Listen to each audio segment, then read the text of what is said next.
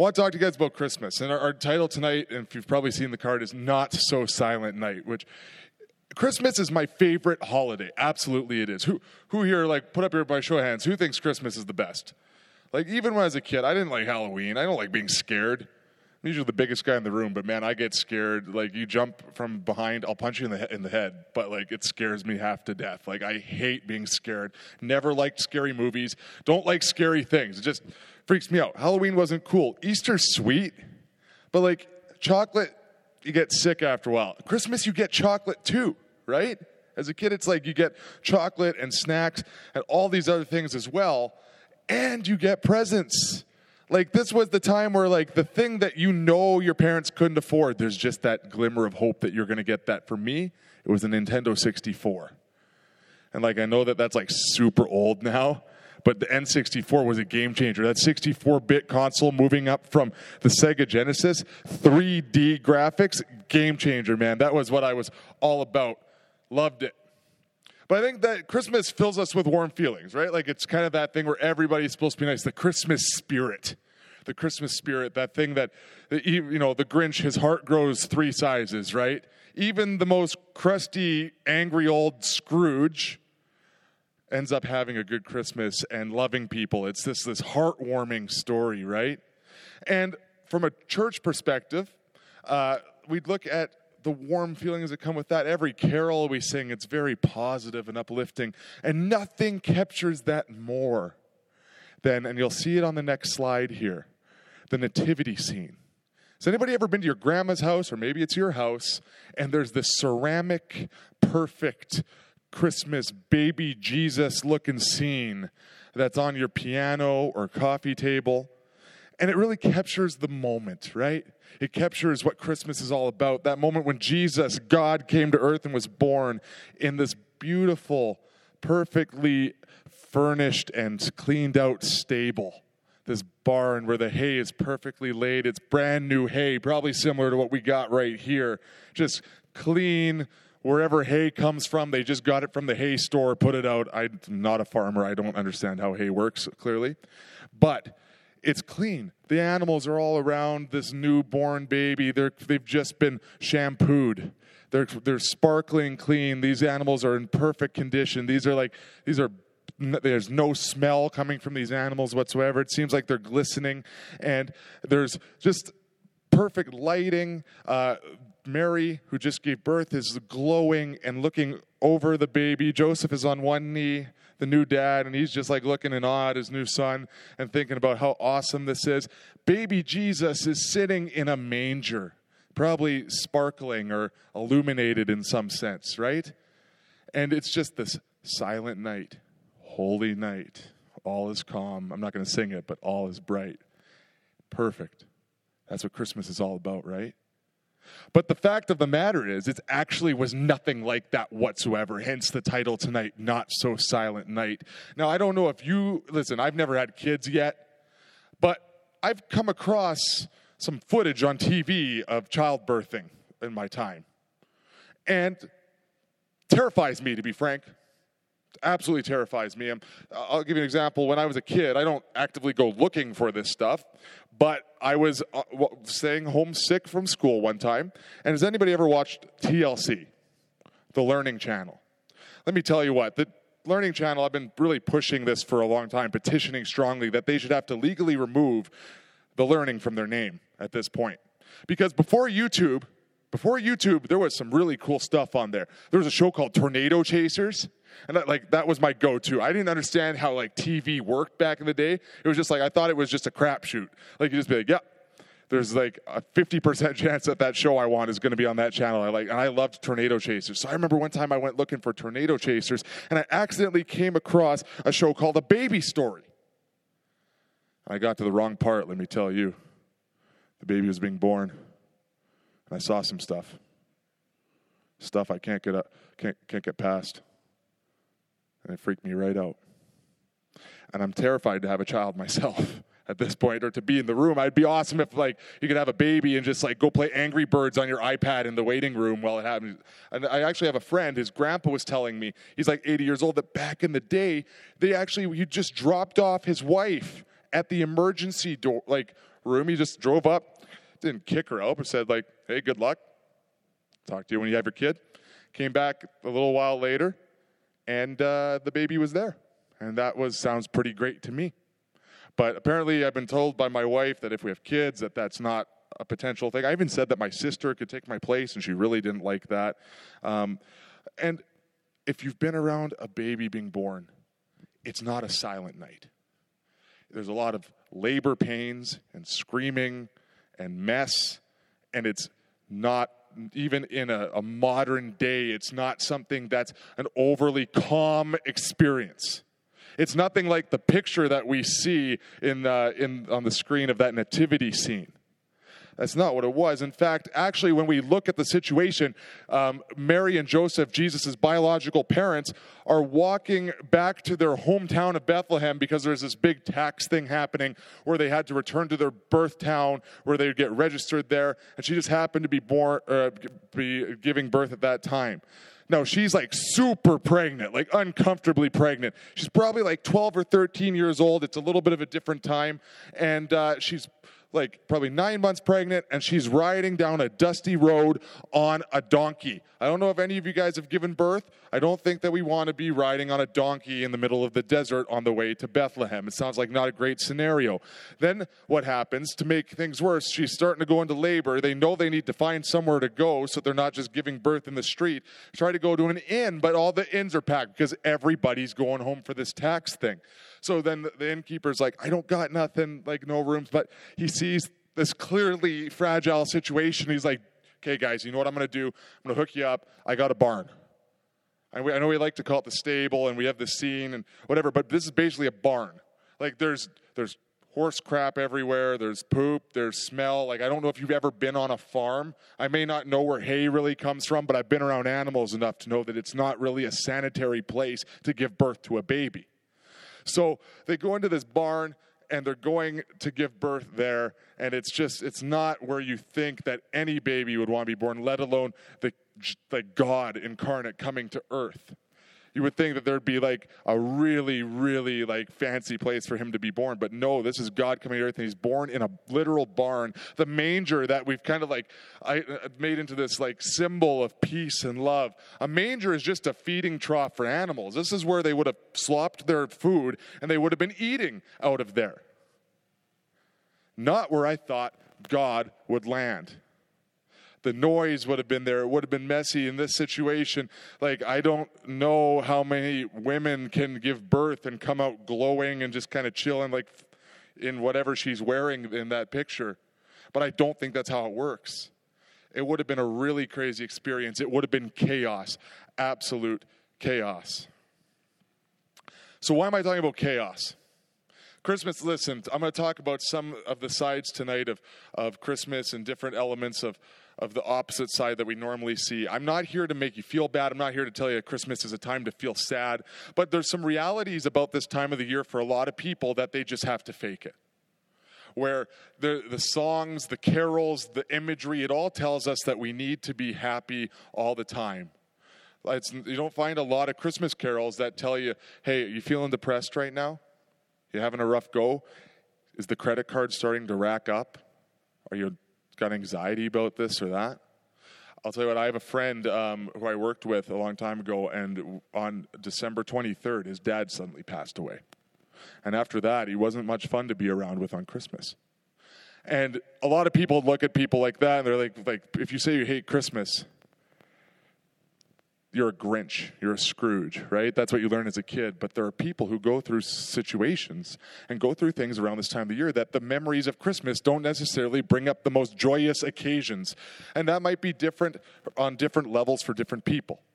Lost loved ones is a big one, like I mentioned.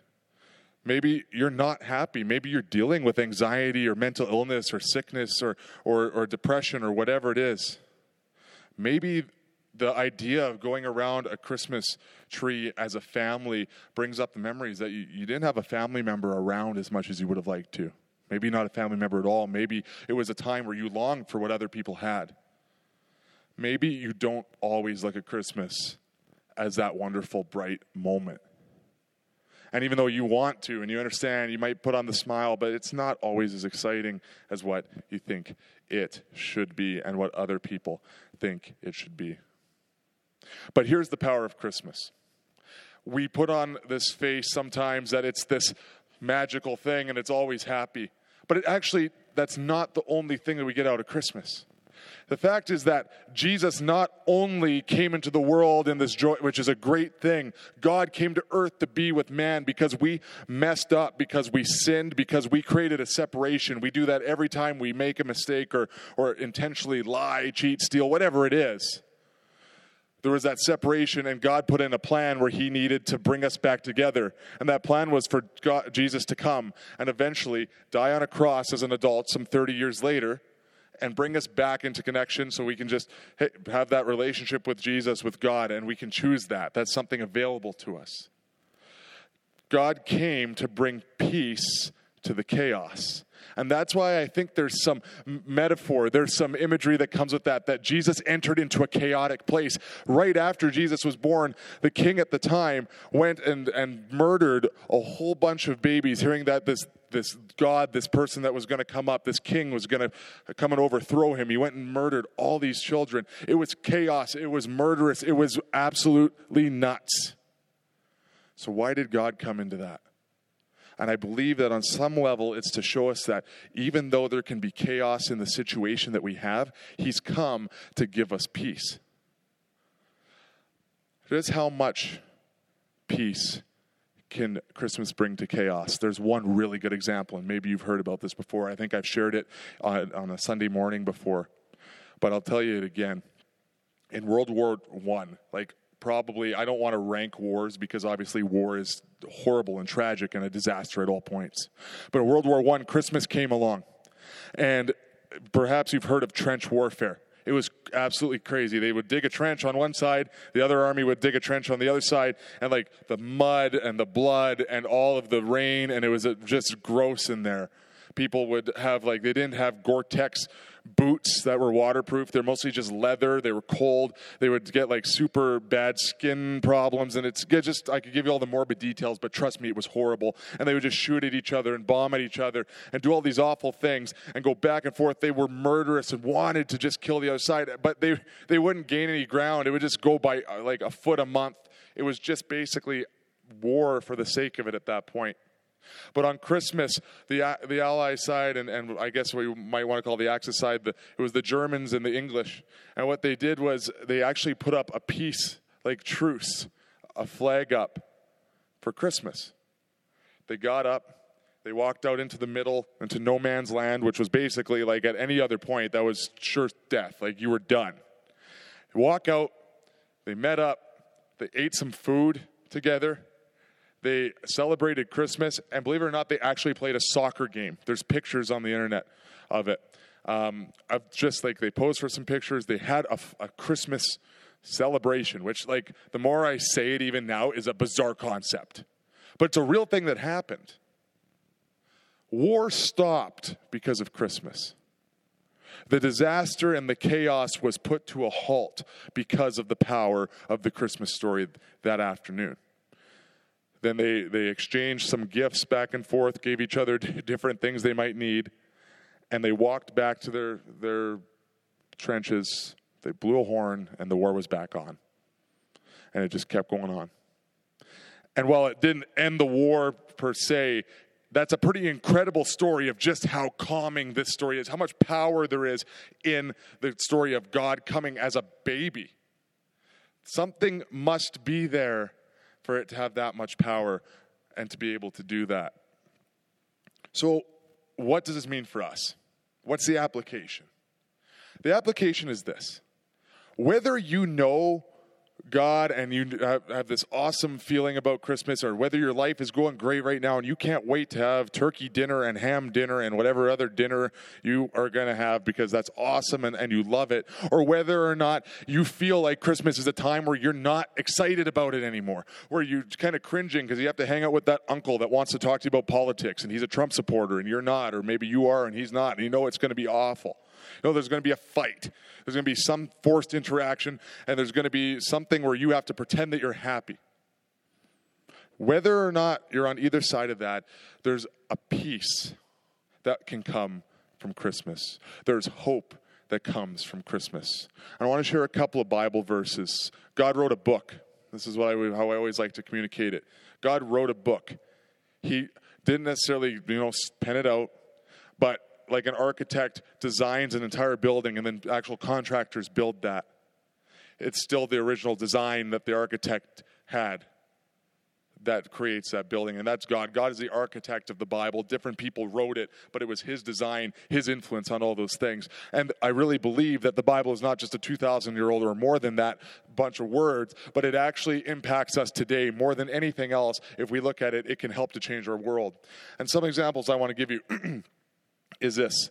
In 1 Peter 5 7, he says this Give your cares and worries to God because he cares about you. Sounds simple, but it's true. And this is one of the more famous ones in, in the Bible. And this is Jesus' words himself, and he says this in Matthew 11 28.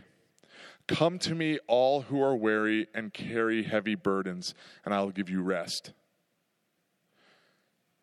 Come to me if you have heavy burdens, and I'll give you rest.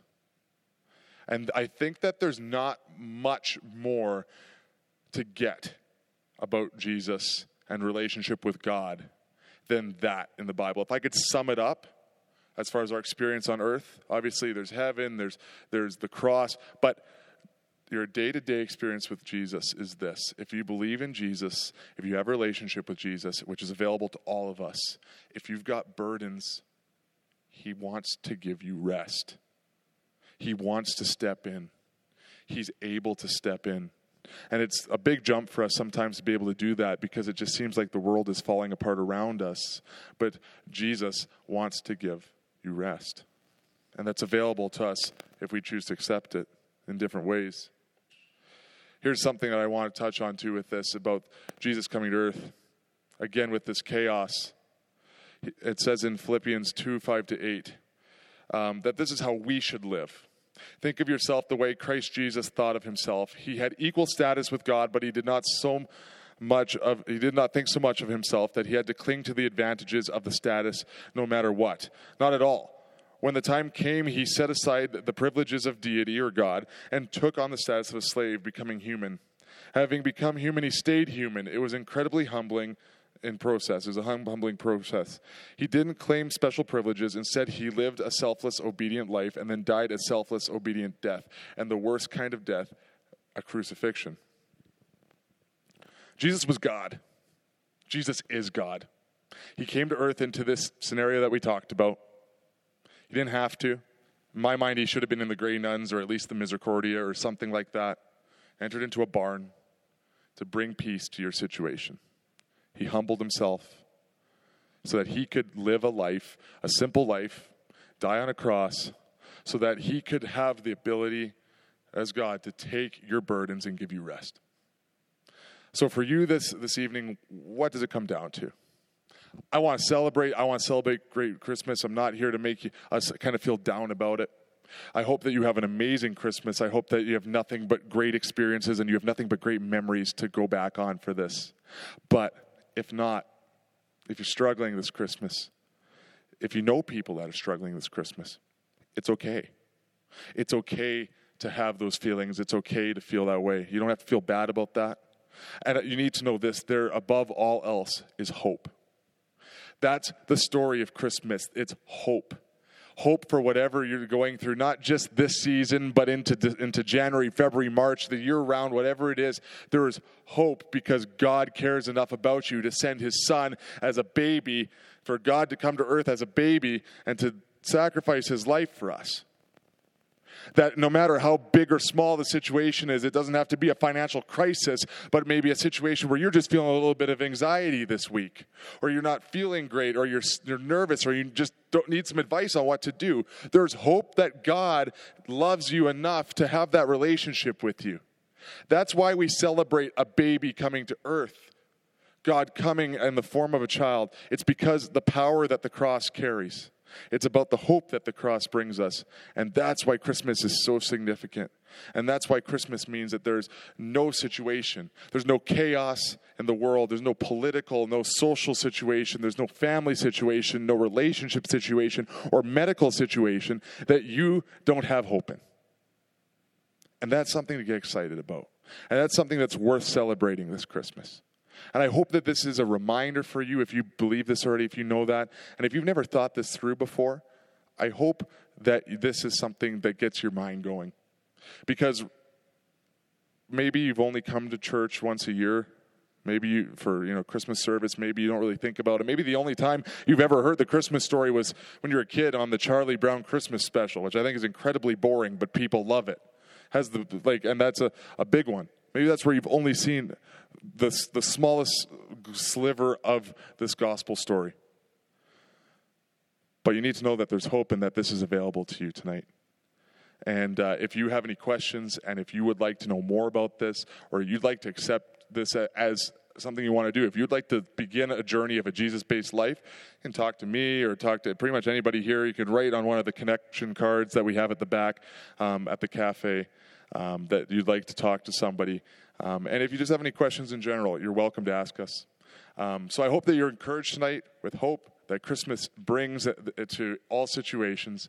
Um, I'm going to pray. I want to pray for you. If you have a situation, um, I'm not going to make you stand or raise your hand or anything like that.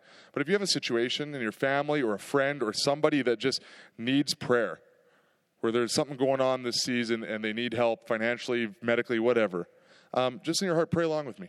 Even if you don't believe in God, even if this is your first time in church, um, just we want to believe together that God, who created the world, who's incapable of anything, miracles, can bring peace to that situation as well. So if you want to just bow your heads with me, I'll pray. God, thank you for Christmas and the hope that comes with that. God, I just pray that, uh, yeah, people would know you who don't, God. I pray that um, that we would get know you better through this Christmas season. That you draw us closer to you, God. That things would just start to make sense for us, God. I just pray for situations that people are going through, um, whether it's us or our family members or our friends, whether it's big or seemingly small, whatever it is, God, we pray that you would step in and that you would make change in those situations. Um, we know that you can bring peace to any chaos, and we pray that that would happen in, in our friends, our family, and our lives um, this right now. We pray for miracles. We pray for people that are sick, that if they're sick, that they'd be healed. And God, that you would just, uh, you would do awesome things. Thank you for sending uh, Jesus to, to be a, a, human and a baby and to live just a humble life.